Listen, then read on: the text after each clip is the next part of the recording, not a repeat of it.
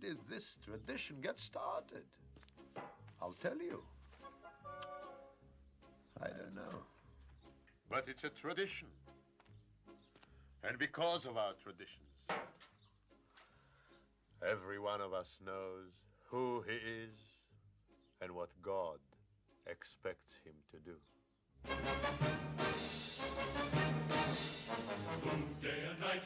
Hello, everyone, and welcome to Let's Talk Torah. I am Rabbi Tzvi Jacobson with New Radio Media, and we'll spend the next hour talking Torah, learning stuff, and having fun while we do it. If you want to contact the show, you can call us at 844 999 9249. That's 844 999 9249. Or you can email us at letstalktorah at gmail.com. So, uh, you know, this week I decided I'm going to start off the show in a little different direction. Um, actually, today is the anniversary, the one year anniversary of when my father, a blessed memory, passed away. Um, actually, I remember the day. It was a Sunday, and I was getting ready for the show, and I get a phone call, and I get in the car, and I run, and I send a message to Ben, who is not here today. Um, and he says, Don't worry about it. Of course, don't worry, because I'm on the road. And, um, anyways, I had to drive into New York, and I wanted to give myself a little bit of an opportunity, maybe for the first segment, um, to tell you about my father. I think there's a lot of good stuff that um, that we could learn from. And really, I was when I was preparing for the show, I said to myself, I really hope that everyone certainly feels that way, and that everybody could learn from their parents. Because uh, nobody lives forever, which is always a good thing to remember. We're never happy when a, a loved one has to uh, has to pass away, and some people there's a long illness, some people there's a shorter illness, sometimes there's no time.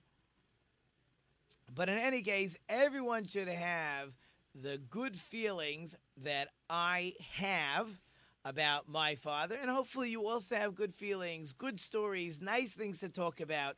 Um, it's really a blessing, which is a phrase my father actually used a lot. So um, I'm going to talk a little bit about my father. Hopefully uh, you'll appreciate it. Hopefully you enjoy it. First of all, my father was a big man. And a chair, I don't know if you could tell, um, I'm one of the smaller children in my family. Uh, but my father was 6'3", a good 220 pounds. He was a big man. And people would say he was a big man. He had a big heart. Uh, he was a volunteer fireman for for many many years. Um, probably even uh, I mean I guess in college days already he was where we lived upstate New York. He was a volunteer fireman. Um, when we moved down to a suburb of New York City, uh, they didn't have paid fire departments. They had volunteer fire departments. He was always a fireman, so we used to always joke. You know, when kids are little, four, five, six, the the teachers will ask the child, So, what do you want to be when you grow up? I want to be a fireman. I want to be a policeman. All the, because they sound very exciting. That was not my father's reason for becoming a volunteer fireman. He was very community oriented. He would look at the community, see what the community needed, see what people needed. And he said, and he told me it numerous times, he said, we live in, where I lived was certainly a Jewish community, a highly concentrated Jewish community. He said if the only people in the volunteer fire department are non Jews and they're always coming to fight fires in a Jewish neighborhood, you know, they might not be so happy. I'm not saying, uh, of course, there's always good people. They don't care what neighborhood they work in. And even if those people don't reciprocate, of course, there's all kinds of people. But my father felt um, it would it would sanctify God's name when even though the majority of the fire department would be made up of non-Jews, but as long as they knew there were a few Jews who said we care and we can do this and we're going to be here, um, it would just it would just be good for everybody and it was fantastic. Of course, we as kids loved it because every once in a while we couldn't get rides in a fire truck. If you ever wondered, or in those buckets, that was certainly not happening. But he could bring us down, and we could climb on the fire trucks and put on these boots that were bigger than we were, and this equipment that we couldn't lift. and we get to go in the buckets. And again, we couldn't climb the ladders when they're in the air, but we had a good time. I have pictures of my kids doing it. I have uh, there's pictures of some of the grandchildren getting brought down, and um, one of the things they, I guess we'll say this in a nice way, that they used my father for was there were certain Jewish neighborhoods that they they were I don't want to say afraid, but they were not trusting, and they didn't always want to let the fire department come in. So now you have a problem. There's a fire. The fire department's been called, and the the people are blocking the street. So what they did was, whenever that happened, they would they would send my father ahead. So again, dressed in fire gear, you look like a fireman. So he took off his fire helmet, and you would see a short trimmed white beard usually, and he had a a kippah or yarmulke on his head. And as soon as they saw that he was Jewish, it calmed everything down. Oh, oh, okay. Um, you want to come in? Okay. What do we need to do? How can we help you? And and um, I think they created a um, a special job. Uh, I think it was called public safety, or again, there's public safety people in my neighborhood, but he became the public safety officer to make sure to smooth things over with the Jewish communities. This story goes way, way back. Today, I'm not sure. There may actually be um, more Jews in that fire department than non Jews, but certainly in the early days when my father was involved, he didn't have that. That was, um, that was one example of what he did. And again, his idea was to teach us by example that if you see a need, if you see a way that you can help, you don't just talk about it, you do something. Now, I always said I'm a little guy. Maybe I'm not built to be a fireman. But my two brothers actually um, were both volunteer firemen. Um, I just was the only one that uh, I'm not sure if I would have passed the physical. But in any case, I'll give you another example of, of just looking to see where help is needed. So in the synagogue, so I remember every week we would go. It's hard to imagine such a thing. We set up the synagogue every week. In other words, nowadays you think of a synagogue, you think of the pews and the chairs and the and the ark and the and where the rabbis sit and the buildings. So we were in a synagogue that actually rented a school, and it had to be set up before the before the Sabbath and taken apart. We had carts and and things on wheels, and my father was there early every week, and we came along and we opened up the synagogue and set it up, and the prayer books were out, and the prayer shows were where they belonged, and the Torah scrolls were where they belonged. And the same thing when the Sabbath was over, and everybody wants to run home to do whatever they want to do. My father stank. Very patient man, no rush. We have to take apart the synagogue. When we finish, we'll go home. You want to help, you don't want to help. He never, he never forced us to work. It's your choice. If you're not going to work, he'll do it himself but you're not going to hope. You're not going to watch your father doing something which certainly is a good thing and sit there and say, okay, you do it. Uh, we'll watch. We have better things to do. Um, also, by the way, whatever his rabbi said, that was like gold. Or if there's a, or if there's a higher metal, you can pick it. Uh, the rabbi said he did it. He didn't like people talking in synagogue. The rabbi didn't like it. My father knew the rabbi didn't like it. So during prayers, during services, if you wanted to talk, this six foot three person, would never say monster about my father, but he could be intimidating with his size, uh, would walk over to you and either wait for you to figure out you're talking and you should stop, or he tell you to be quiet, or he, hmm, power failure. Uh, some of my lights went out, but at least it's not blinding, so it's not so bad. Um, but okay, in any case, um, well, I don't mind if the lights are out. I hope I hope I still look the same. I'm still me. Don't worry. Anyways, um, just lost a bulb. Oh, that's it. The bulb went out. That is That's- so cool. Yeah. Actually, two bulbs. Yeah, we've You, oh, got because they're we- connected. Yep, they're they're uh they're being uh they're in shipment right now. New That- bulbs. That More is so cool. All right. Well, I hope you can see me because we're still under the bright lights. But in any case, the rabbi says he goes ahead and tells people to be quiet. So people harassed him terribly over the years. They didn't like it. Nobody likes to be told what to do. So we as children said, Come on, Dad, look, everybody's making fun of you, they're harassing you. And his answer always was, the rabbi said I should do it. The rabbi says, Stop. I stop. No problem. So one day the rabbi finally said he couldn't handle the rabbi. Didn't like that my father was taking the abuse. He told my father to stop. My father says, Rabbi, you tell me to do it, I'm doing it. So the rabbi said, No, I want you to stop. Okay? The rabbi says, Stop. My father stopped. Um, he had a fascinating um, um, way of, of studying, and was his hours were not to be believed. He had really no no um, background as far as religious study goes. He told me once he was in one of these uh, afternoon Sunday schools where every year they retaught you how to read. He said he didn't learn anything, and he said he hated it. And I, uh, I understand why because if it's not a real school system and it's it's not set up with professional teachers and they and they just because they happen to speak Hebrew doesn't make them teachers and it's after public school, the kids weren't happy. He did not like it. He was brought up in a traditional home, but um, but certainly study was not part of the home. But in his later years, um, he wanted to study. So first of all, he went to lectures five o'clock in the morning because look, you got to pray, you got to go to work. So there's only so many hours in a day. So he found hours early morning, five o'clock in the morning, always lectures in the evenings. Um, and when actually when I came back from Israel, I decided I was going to go to a school in my hometown in Monsey so that I could study with my father. I thought it would be nice. So it was really amazing. Um, I'm in Israel. It's um, it's probably close to the summer, and I was enjoying Israel studying. I thought maybe I'll stay another year, but I had already told my father that we were going to study. So I call him up and I say, you know, I'm thinking if I should stay another year. You know, like all good teenagers or whatever I was, 22, whatever it was. And I was thinking very much of myself, not too much of others. And my father says, Oh, but I thought we were going to study. So as soon as my father said those words, I said, You're right. I said, I'm coming home. Forget the thought. I'm home.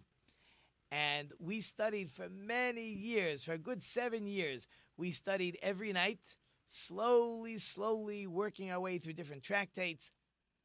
And friends reminded me um, that when my father walked into the study hall, so again, you have to imagine, there most of the people in that study hall, well, without the beard and the white hair, but look like me, white shirts. Well, we'll talk about my tie later.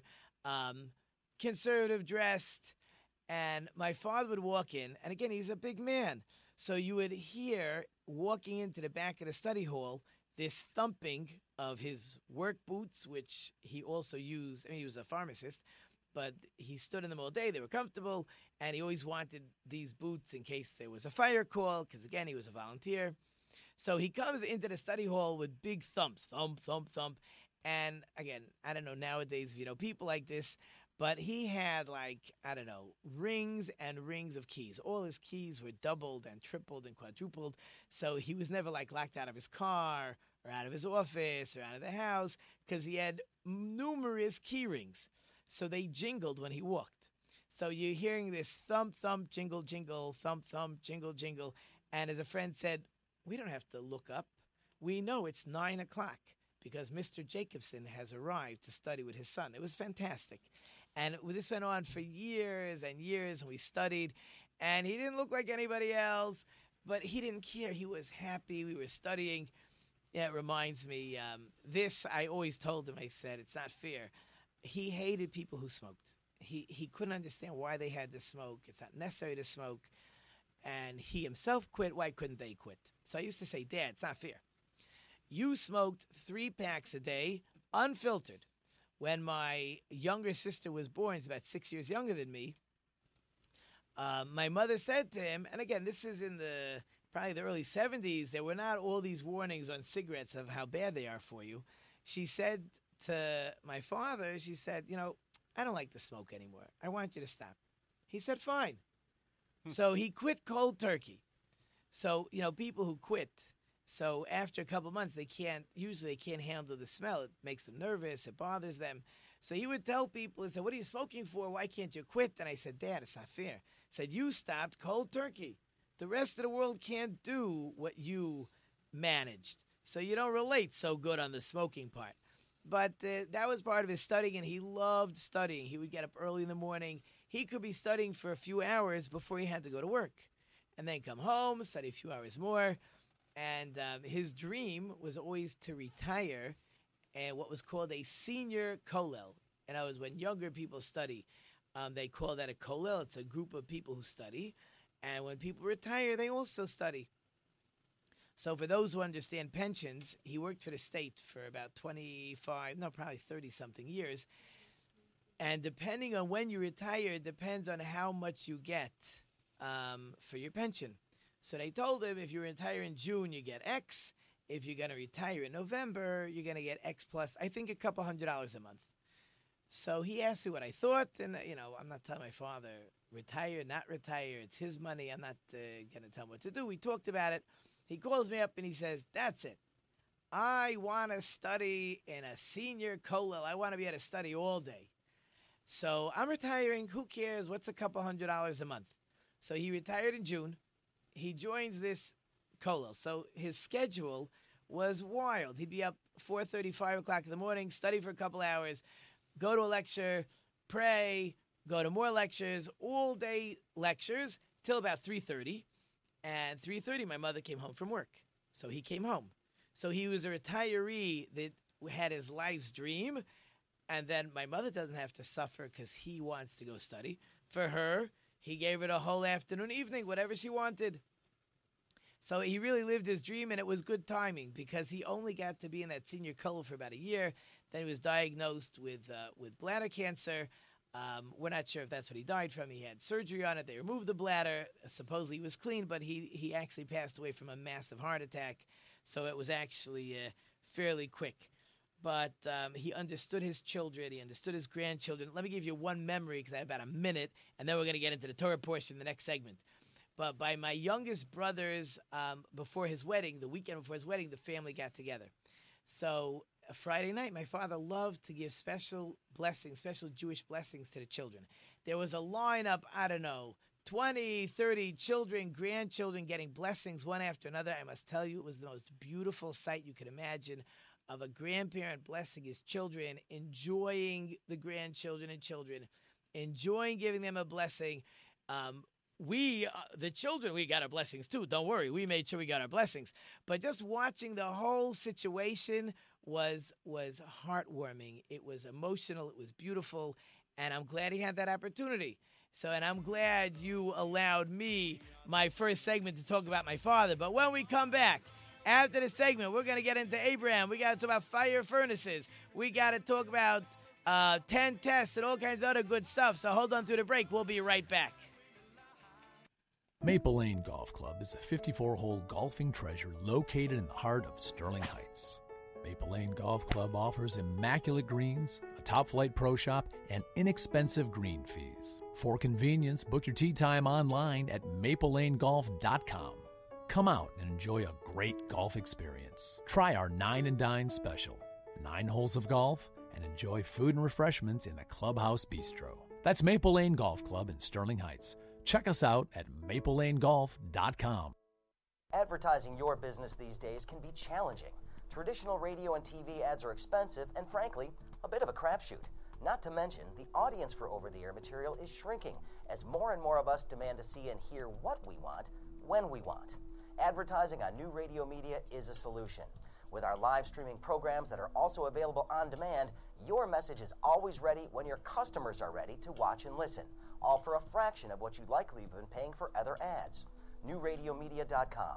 Call Buzz Van Houten at 248 939 9999 for more information.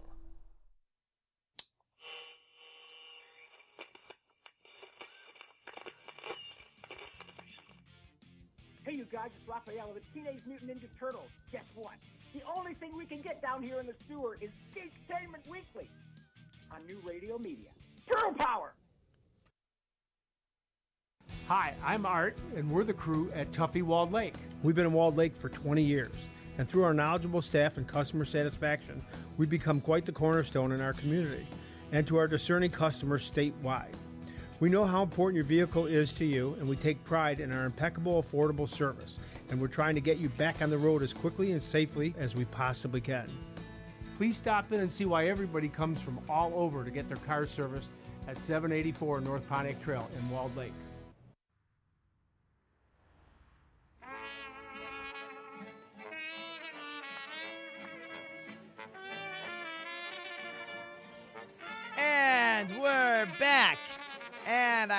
You took some things out of this, some my reminiscing about my father, blessed memory. And maybe at the end of the show, I have one more. I probably have hundreds, but I'm not going to give them all to you right now. But maybe we'll end off the show with, uh, with another story about my father. But we got to talk about the Torah portion. So last week was Noah. We barely talked about the flood, but last week we had great stuff about olive branches and baseball bats. Check it out. Um, but we're going to talk about Abraham. Now we start to get into the forefathers. We get into Abraham. Who's Abraham? What happened? What makes him special? He's 10 generations after Noah. The world is getting back into idol worship. There's a tremendous desire, there's a tremendous inclination to do idol worship. And uh, Abraham is born and uh, he discovers on his own, we don't have to go through all the different stories, but he discovers on his own that there must be a God. He says there's no way the world runs without a God behind the scenes pulling the strings. There's just no way. There's no way the world wasn't created by a God. You open your eyes, you figure it out. Um, and Abraham figures it out. And the story is told his father actually had a idol, um, I guess, superstore or whatever it was. He sold idols, sold what they needed for idols. And one day, Abraham's father, his name was Terach, tells Abraham, I need you to mind the store. So Abraham says, fine, no problem. So his father leaves. Different people come in. They they ask him about buying and worshiping, and he tells them it's foolish, no reason for it. So they say, so then what are you doing here? He says, don't worry about it. I got my plans. And a lady came in to leave a sacrifice. Again, these things sound strange to us because we don't relate at all to idol worship. But a lady comes in, wants to leave a sacrifice. Abraham says, thank you very much. And then he goes ahead and he, I don't know, takes the fire axe whatever he took, and he smashes all the idols except one big one. And he sticks the axe in his hand and he sits back and waits for his father to come home. So his father comes in he says, Abraham, what happened? What's going on? So vandals, like, what's going on? So Abraham says to his father, crazy story, crazy.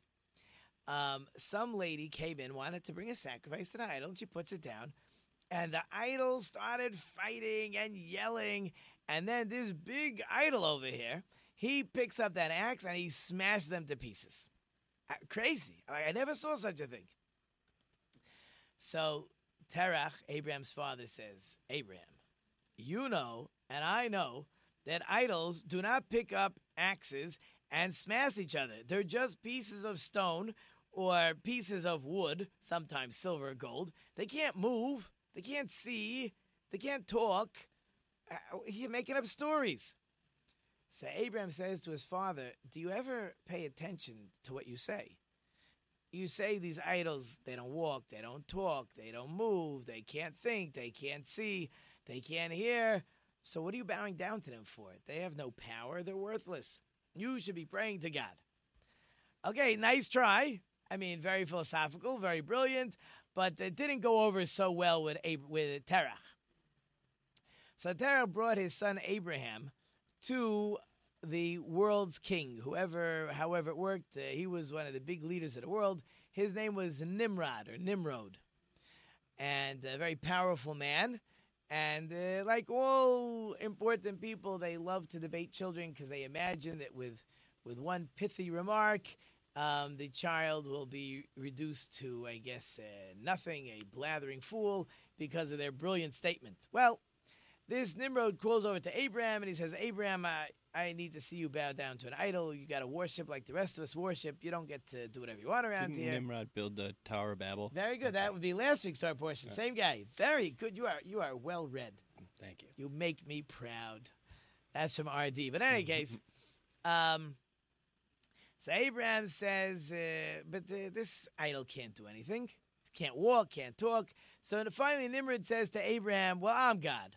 I'm an idol. Bow down to me. So Abraham says to Nimrod, I tell you what. Tell you what. When I woke up this morning, the sun came up in the east and it set in the west. if you could get the sun to do the opposite tomorrow, let it come up in the west and set in the east, you're god. You, you the man. I will bow down to you. I'll be your servant, whatever. But if you can't do it, well, then you're no better than some of these pieces of stone and wood. That, of course, did not uh, make Nimrod very happy. And uh, we find this, by the way, with adults all the time. You try to convince a child to do something, and if the child doesn't listen to your reasoning, you figure, well, if he's not smart enough to listen to my reasoning, I'll use physical force. That will show that I'm right. People do it, I'm sure. All kinds of uh, situations come up where you try to talk and the person doesn't want to reason with you, so you want to show them you're right by using physical force. Physical force is not a way to show people that you that you that you are right. But Nimrod threatens Abraham and says, "If you ain't gonna bow down to me, we're not waiting till tomorrow morning for no sun east west. Not happening. If you're not gonna bow down to me, I got this nice furnace in the back, real toasty hot. We're tossing you in there. We'll see what your God does." Abraham says, "Go right ahead." Now you you should think about it for a second. If a person has a belief system and he's convinced that he's right, threatening the person, any person, any religion, I don't care, threatening the person to be thrown into a fire is generally speaking not much of a threat because if I truly believe in what I believe and of course I'll let you kill me over it. So therefore, when we talk about the 10 tests that happen over the next uh, couple Torah portions, uh, most of the commentaries feel the fiery furnace doesn't count because then you're just doing what you believe in. Doing what you believe in is not automatically a test. A test is really going against your nature, against what you believe. Well, but we'll talk about it. We'll get there. I hope as the clock ticks away. So Abraham is thrown into fiery furnace, and we should be familiar with the story. And uh, and God cools off the furnace, or sends an angel to cool off the furnace. In any case, Abraham's walking around, and uh, nothing is singed. And eventually Nimrod has to bring him out, and now Nimrod is stuck. Like he can't really fight with Abraham right now because he just came out of a furnace. Like so now you're gonna kill him. So what? Do, what do you think all your followers are going to believe? So he sends Abraham on his way. But that is the story of Abraham in the fiery furnace, and Abraham does not hang around very long um, in that area. People are not happy with him, obviously and um, he moves to a place called Haran. What's interesting is, by the way, there is no mention in the Torah, in the Bible, of Abraham in the fiery furnace. There's at best one verse that mentions a place, and the name of the place is Ur Kasdim, or it means fiery furnace. That's the best we get. Everything else is what we call Midrash or in the Talmud, but it happens to not be written in the Torah because, again, it's not really important to the story as much as we enjoy the story. But it's not important to our belief system to know that Abraham was saved from a fiery furnace. However, one thing that is definitely accomplished is by Abraham allowing himself to be thrown into a furnace, it makes it it becomes part of his DNA. So it makes it easier for his children throughout history to be willing to give up their lives to serve God. That is something that is part of the DNA. When we do good actions, it goes into our DNA to help our children. And unfortunately, when we do things that are not so good, it also goes into our DNA and affects our children. But the Torah portion starts out with the first of the 10 tests. In the meanwhile, Abraham is, has his own school. He has his own school where he teaches people about God. He's not teaching them the Torah and the commandments. He's teaching them don't do idol worship. You got to believe that there's one God and he created the world. That pretty much is what he did. He did it in a few different brilliant ways. He he um, he basically had a free restaurant where people would come and he would he'd be in the desert and he'd give them water and he'd give them food and he'd say, well, you know, before you you drink this water, you really have to make a blessing. You know, what's a blessing? A blessing is we thank God for for taking care of us and giving us this food who's God, what's God. So this would be the way Abraham could continue the conversation. Now, by the way, Abraham wasn't a fool. Um, he wanted people to make blessings. He was going to force the issue. Again, he can't force you to become religious, but he can force he can he can force the issue that you should at least think about who God is. Because what he did was he said, um, "Oh, here's a glass of water." I don't think it had my picture on the mug or my my logo, but in any case, Um, he said, "Here's a glass of water," which I drink many of. It's not coffee; it's water. But uh, he said, "Here's a glass of water." So, like anybody in a restaurant, what's it cost? Huh. Well, we're in a desert, so um, it's going to cost you ten gold coins. Oh, that's a steep price for a cup of water. So Abraham said, "But, but, if you'd like, it could be free, but you have to make a blessing."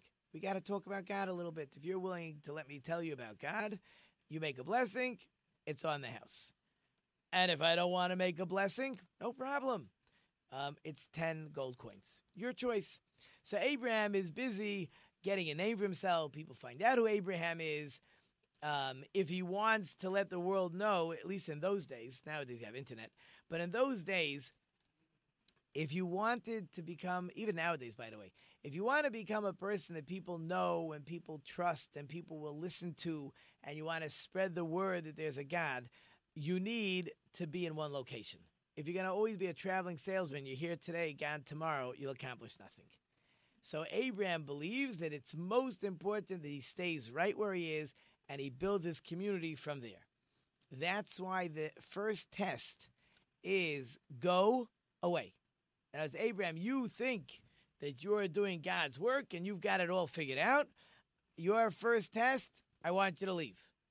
Now, leaving, by the way, makes it harder to have children, harder to make money, harder to get groups of people to follow you because you're here today, gone tomorrow. So God says, I know you have your way of thinking and you think you're completely right, but I'm telling you, if you believe in God, I want you to travel. And Abraham says, fine. So Abraham will pick up with his wife. He has no children. He'll pick up with his nephew, Lot. We're going to talk about his nephew, Lot, uh, momentarily. But we're up against the break. But at least we touched on the first test. We talked about Abraham the fiery furnace and hold through the break. And we're going to continue talking about Abraham. We'll be right back.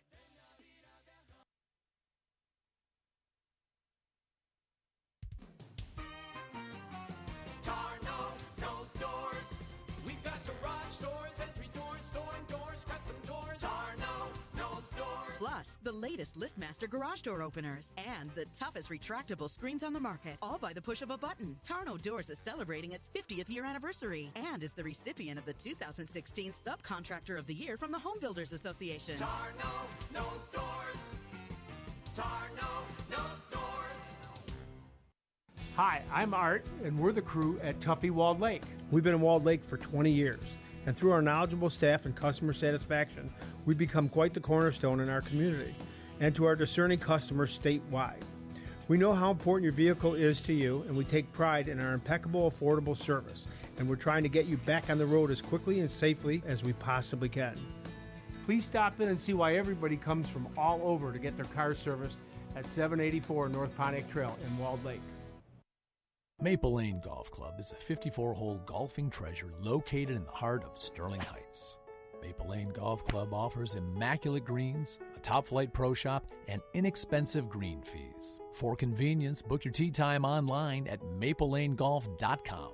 Come out and enjoy a great golf experience. Try our Nine and Dine special nine holes of golf and enjoy food and refreshments in the Clubhouse Bistro. That's Maple Lane Golf Club in Sterling Heights.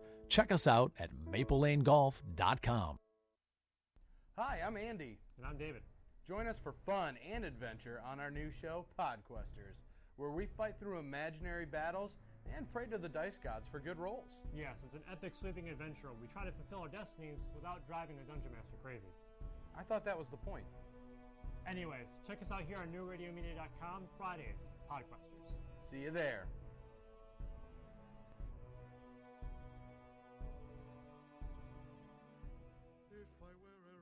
Man, yabba dibba dibba dibba dibba dibba dibba dum. All day long I biddy biddy bum. If I were a wealthy man. And we're back. What a great song for what we're talking about. Abraham is thinking, if I need to be to be famous and people should listen to me, I need wealth if I were a rich man, and if I'm going to travel, money may be a problem. But Abraham believes in God. So what what what the tests are going to show is that even though Abraham believes in God and he believes that he knows how he's supposed to serve God, The point of the test is you're not the one to figure out how to serve God. God will tell you how He wants to be served. You can have all your calculations, and if I do this, I'll accomplish that, and if I work here, and if I talk to this person, and if I cut corners here, God will understand. People say to me all the time, God understands that in my situation, it's a little bit different. God does understand, and He still has the rules and regulations in place.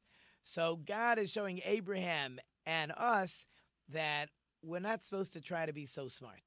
We're not the ones to create how to serve God. God creates how God wants to be served. So therefore, Abraham is on the move. He takes his wife Sarah and his nephew Lot. Abraham has no children. Um, he seems to take some people with him, and he has his servants, and he goes to Israel. Now, you look in the verse, God never said anything about going to the land of Israel.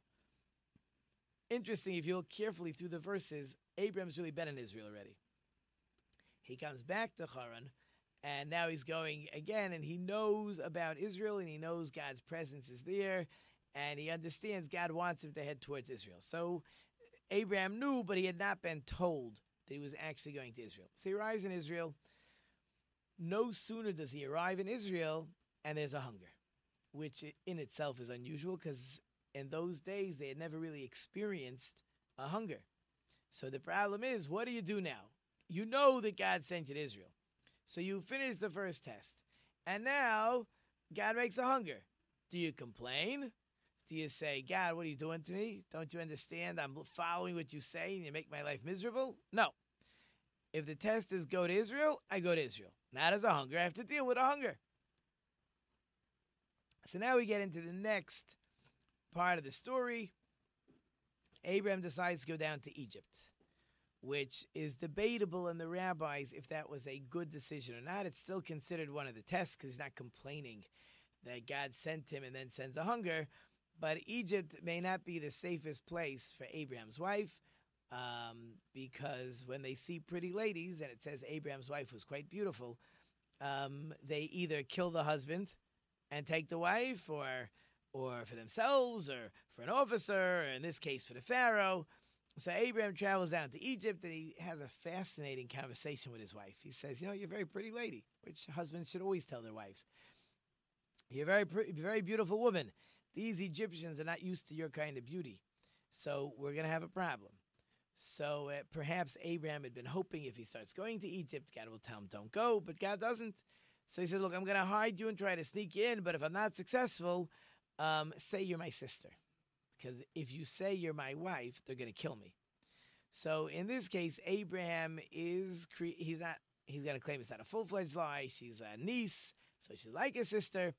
But at the end of the day, he's not being fully truthful because he figures this will save his life. As soon as he says it's my wife, he's dead because you know, oh, we, we don't want to we don't want to do the sin of marrying a lady who's married. That would be terrible. We don't want to do that kind of sin. Murder, on the other hand, okay, look, it happens. People die. What are you going to do? They go into Egypt. They find his wife. The hiding place didn't work, and they send her to Pharaoh. So she goes to Pharaoh, and the Pharaoh, of course, wants to sleep with her. And she, Sarah, informs Pharaoh, you know, I'm married. We made up a story. I know you gave a lot of money to my uh, supposed brother, Abraham, but the truth is, we're married, and uh, you're not allowed to sleep with me. So Pharaoh says, Too bad. What do I care? If I can murder him, I can sleep with you. I don't care. And uh, God sends a plague on Pharaoh and or he sends an angel to beat him up. It's debatable, or he sent him leprosy. It's again debatable amongst the rabbis. Not clear in the Torah itself exactly what happened. But the bottom line is, um, the next morning, Pharaoh says uh, says to Sarah, "You can go." And he sends her with more money. He actually gives her land, a lot of cattle, and a lot of sheep. He sends her up very wealthy. In other words, if he just threw her out of the house, then you would imagine, yeah, he slept with her for one night. He's done with her. So he throws her out with the garbage. The fact that he sends Abraham back full of wealth and he gives her even land in Egypt and he tries to appease means that he did not sleep with her and he did not touch her because God didn't let. So they they move, they go back they they leave. Now they're full of wealth. Even Abraham's nephew is fantastically wealthy because I guess his family they gave them all lots of stuff and they leave, so now they have money. So now the hunger won't be a problem. Interesting enough, on the way back, Abraham stops at the same inn that he had slept in on the way down. Now he's in a new inn on the he's in the same inn on the way back. So the rabbis learn an interesting lesson from there. When a person travels, he should make sure to always go to the same inn. Because if you don't go to the same inn, you know, people are going to say, oh, he used to be by this guy. He doesn't like him anymore. He's not such a good inn. So it's not nice. So I'm saying this reminds me of a joke. I haven't said jokes for a while, but this is a funny one. Um, there's nothing like starting a joke saying it's a funny one now, and if the person doesn't think it's funny, so you kill the whole thing. Maybe it's not a funny joke. Maybe it's a dumb joke, but I like it anyways. Um, so there's a guy um, who always eats on the north side of the street. Single guy every night. He's always been eating for weeks and months and years by Chaim's Deli. Always, always eating there. Always eating at Chaim's Deli. Anyways, this fellow gets a terrible toothache. So he goes to the rabbi. I guess there's no good dentist there. So he says, Rabbi, I have a terrible toothache. What should I do? Says, where's it hurt? He points to part of his cheek. He says, you know what? You should eat on the other side. Okay. So that night, he instead of eating in Chaim's Deli, he uh, he goes across the street to eat in Beryl's Deli. So as soon as Chaim sees sees his customer go to Beryl's Deli, he said, "Come on, uh, you're gonna embarrass me. I'm gonna lose business. People are gonna say I did something wrong." He storms across the street into Beryl's Deli and he says to his friend, his customer, he says, "What are you doing here? I uh, you always eat by me. Did I do something wrong? Did I burn the food? Too much pepper? Too much salt?" He says, "No, no, no. The, I have a toothache. The rabbi told me to eat on the other side. I'm eating on the other side." Okay, fine. So much for my rim shot. So much for my joke. Um, I think RD is way too busy to um, to laugh, but that's okay. It wasn't so bad, was it? It was. It wasn't bad. It wasn't No. bad. Okay, fine. Actually, I think I told this joke like a year ago. I can't remember which show, and I told it a little different, and that's why I wasn't fully prepared for it because I messed up the joke. But that's fine. Okay. In any case, they eat. They go back to the same inn that they traveled in. Some say um, he didn't have money going down. He promised he'd have money coming back, and now he's paying them back. Or like uh, like I told you, simply that it's not nice for a person to change the location of where he eats if he always eats in the same place because then people will say he doesn't like that place. They did something wrong with the food, so they ate in the same place. So now we have uh, we have this Abraham and and Lot that are fantastically wealthy, and um, and they need they have animals. They need a lot of grazing area. It seems they're both so wealthy that even the grazing area became difficult. And uh, fortunately, unfortunately, um, Abraham was very strict with his shepherds.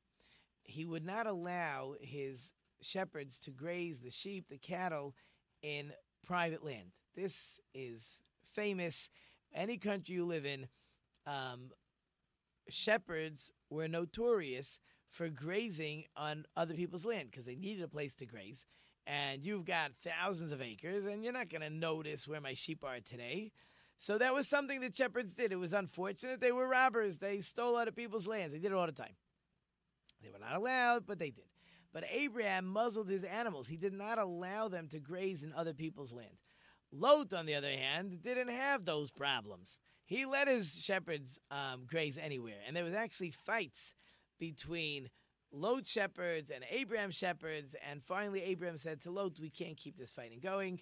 Um, we've talked in the past. You can listen to some of the old shows what exactly was the basis of their argument, but I got other stuff I want to touch on this week. So you're going to have to go back to listen to the old shows or do a little study. Or And both. Or both. Both would be fantastic. Yeah. Especially if you listen to the old archive shows. That would be like really fantastic. But in any case, um, so Lot chooses to move to Sodom, the famous Sodom and Gomorrah, those very wicked cities. It gives you a feeling of what kind of person Lot was when that's where he chose to move to. He mo- moved to a city full of very, very wicked people. So Lot moves there, and uh, and we're gonna move ahead a little bit into the story. and there's what's called the famous war in the in the Bible, of the war between the four kings and the five kings. Nimrod is one of the four kings. He had a different name in the Bible then. His name is Amraphel. And he takes his four kings, and they are marching towards Sodom and Gomorrah. That's the five kings. They're marching there to um, to do battle. Uh, officially, according to the Torah, they weren't paying their taxes for 12 years.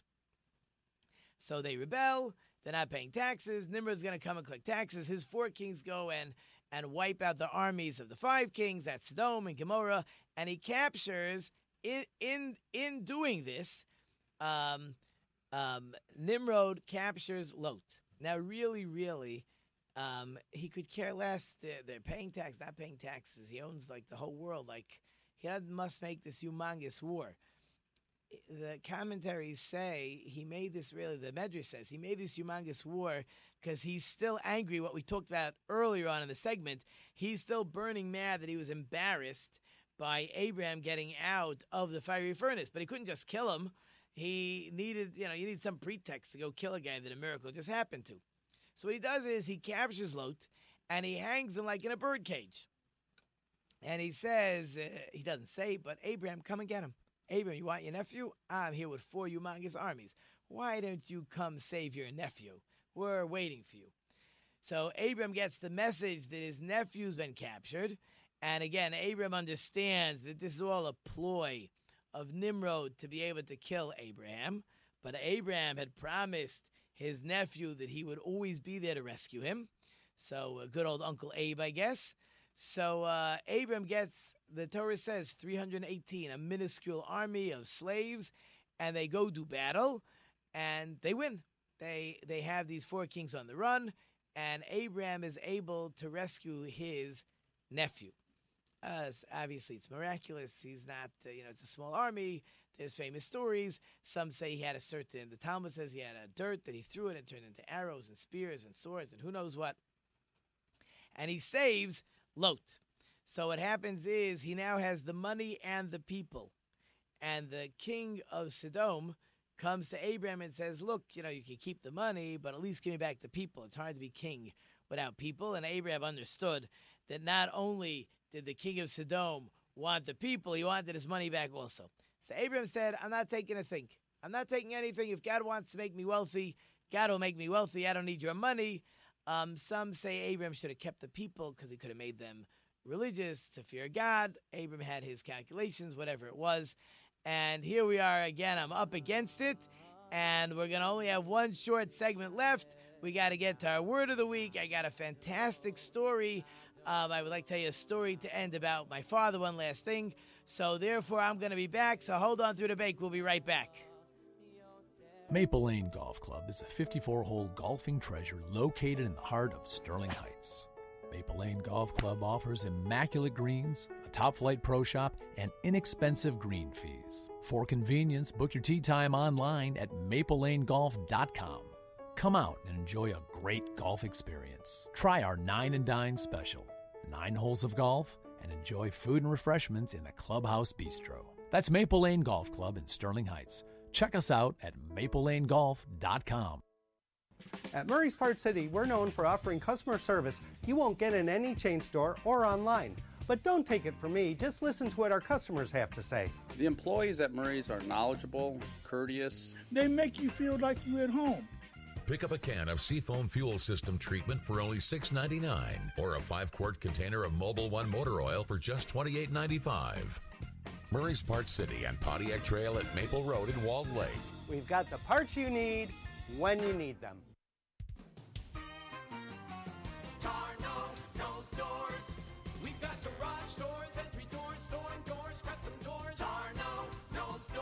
Plus, the latest LiftMaster garage door openers and the toughest retractable screens on the market, all by the push of a button. Tarno Doors is celebrating its 50th year anniversary and is the recipient of the 2016 Subcontractor of the Year from the Home Builders Association. Tarno knows doors. Tarno knows doors. Do you want to see things like this? Did You just say you died? Well, I mean, technically. Or maybe even something like this. We'll do nothing but destroy your corpses and burn them all for my dogs. Your dogs are gone. And sometimes A little of this. We need to have a talk. I take my axe and I smash it. No! And check out Podquesters, the show where we tackle ghoulish goblins, fiendish foes, and dangerous drakes. Oh, like the singer? No, the dragon creature. Oh. Anyways, Podquesters, Fridays, only on newradiomedia.com.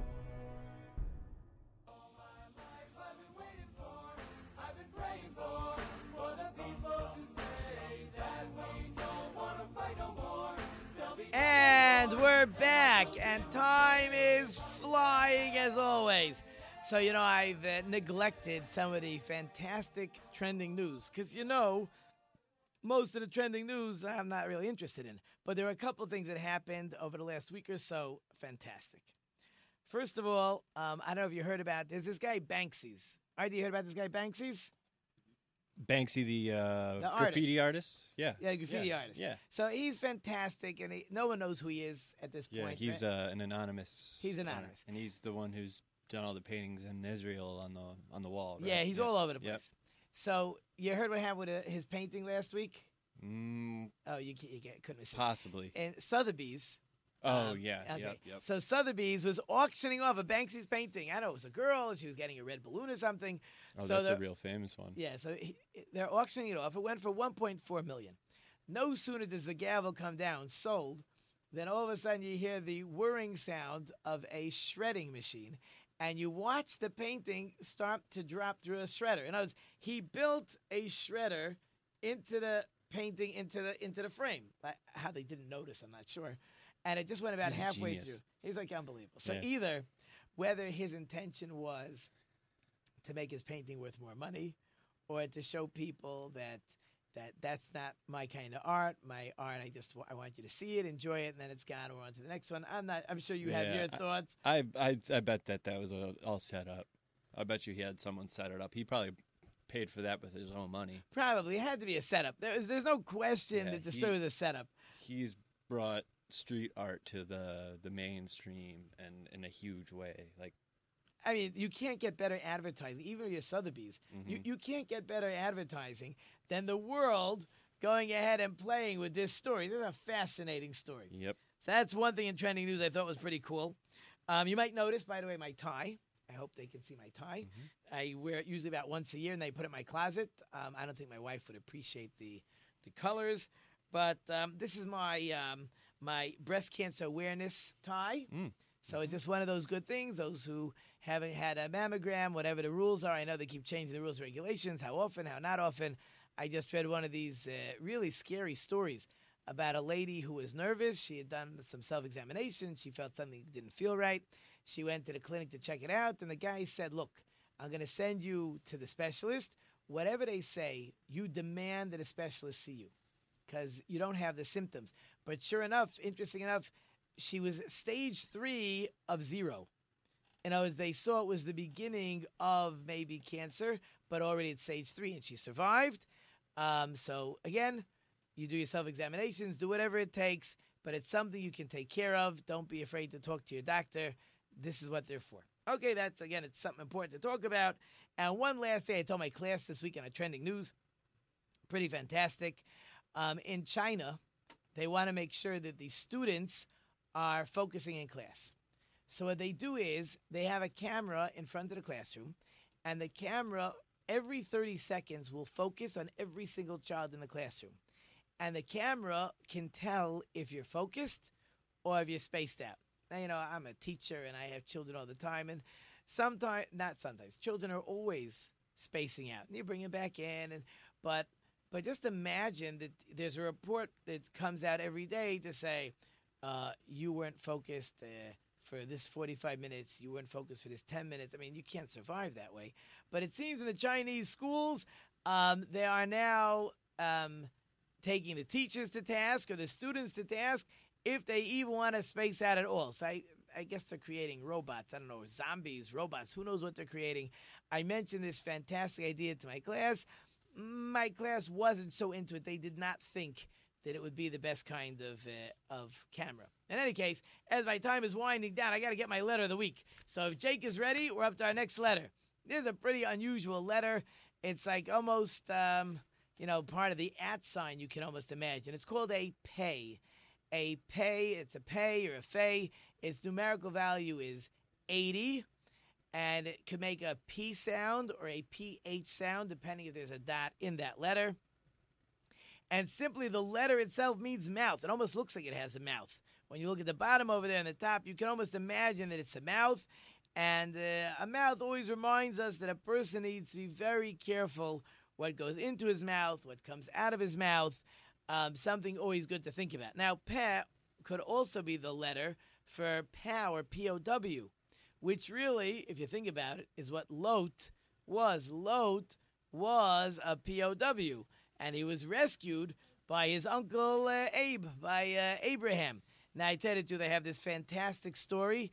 It'll take me five minutes to do the story justice, and I don't got five minutes. So just know that there's great POW stories out there about POWs who took care of of fellow prisoners of war. They put themselves in harm's way just to make sure their fellow POWs had some food. But I don't got time for the story. But maybe you remind me one day it's a great story. But I did say I was going to leave you with a story about my father. Uh, one last story. Um, you know, if you read the Harry Potter books, so you know that they send children away to boarding schools. You've never imagined that. But actually, when I was in fourth grade, I was sent away. My parents lived in upstate New York. They thought it was important that I go study and go to school to a, an Orthodox Jewish day school, so they sent me away. That was for year one. Then my mother and sisters came down for year two. My father was trying to sell the store, and the store wasn't selling. So finally, he decided he had enough. He's going to join his family. He needs to be in a religious Orthodox neighborhood. As he tells the story, he would lock the door. He left the store and he left. He did not sell the family business that had been a family business for many, many years because his children's education came first and his children came first. Um, we've shared lots of stuff today. Um, my music is on. I got to thank everybody. Quick thank you again to my wonderful production team. Again, we got Drew, Jake, I think Alyssa's here, RD.